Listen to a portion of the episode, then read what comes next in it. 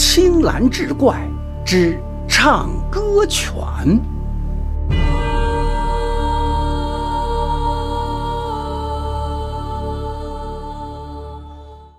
话说长沙的集市上，有两个人牵着一条狗卖艺。这狗的耳朵、鼻子都和人长得一模一样，甚至还能开口说话。看热闹的纷纷掏钱让狗高歌一曲，久而久之，唱歌犬的奇闻便四散传开。一个姓金的县令路过，亲眼所见一只狗竟开口说话，而且脸面长得与人无异，实在是匪夷所思，便说要带回去给太夫人看。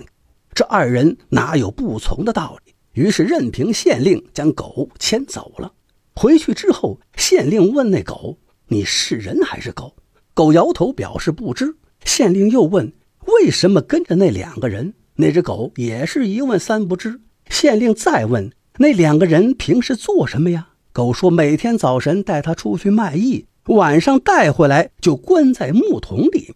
至于他们具体是干什么的？”狗表示不知情，不过有一天下雨没出去，二人把狗放出船上喂食。他看到木桶里面有很多木头人儿眼睛手脚都能动，还看到船板下面躺着一个老人，不知死活。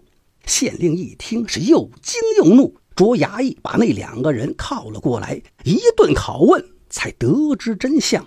那二人说。此犬乃用三岁的小孩子做成，先用药把他的皮肤烂脱，再用狗毛烧灰和药敷到身上，那服药是创伤平复，然后就长出了狗毛的尾巴。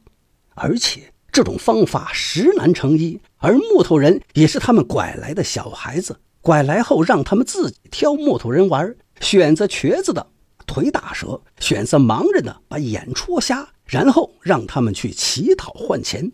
至于那位老人，实则是一张九十岁老人的皮，里面填充着干草。这张皮烘干磨粉，弹到人身上就是绝佳的迷魂药。县令将二人打入大牢，秋后处斩。只是可怜那唱歌犬，后来也是活活的饿死了。这正是谋财害命。天良丧，妻老灵幼，人性无。纵使打入九幽处，罪恶滔天，罄竹书。